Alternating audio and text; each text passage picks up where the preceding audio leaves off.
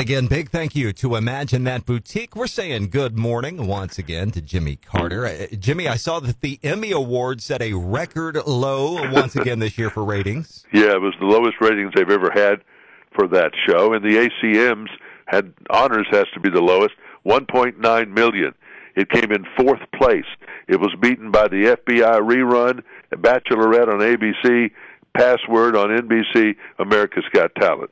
Uh, it did beat something on the CW channel, but I don't remember what it was. Man, uh, people people just don't seem to want to watch people give each other awards anymore. That just seems to be uh, just literally completely out of style. Uh, they do watch sports.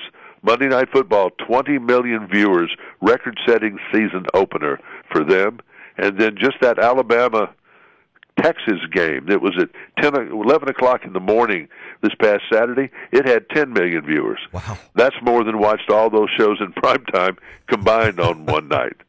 So it just says people will watch something if if it's compelling or it's sports or something like that.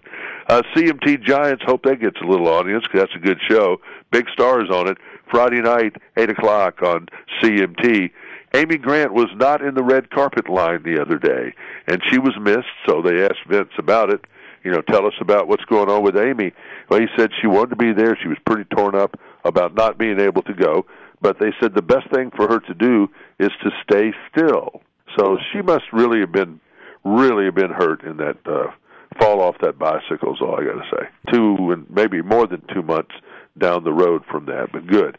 Garth Brooks says he lost 50 pounds, that he is 60 years old, and he lost 50 pounds, and he said that he is the same weight that he was when he was 35.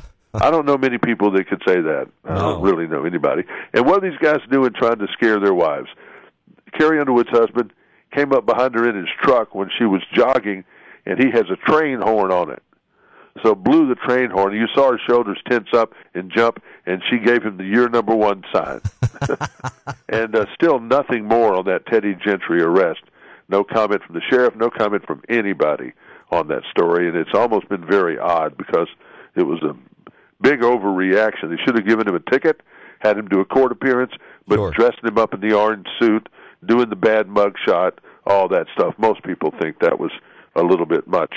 And I didn't know this was coming, and it is coming. Uh, the Tuesday, October 25th, is the delivery.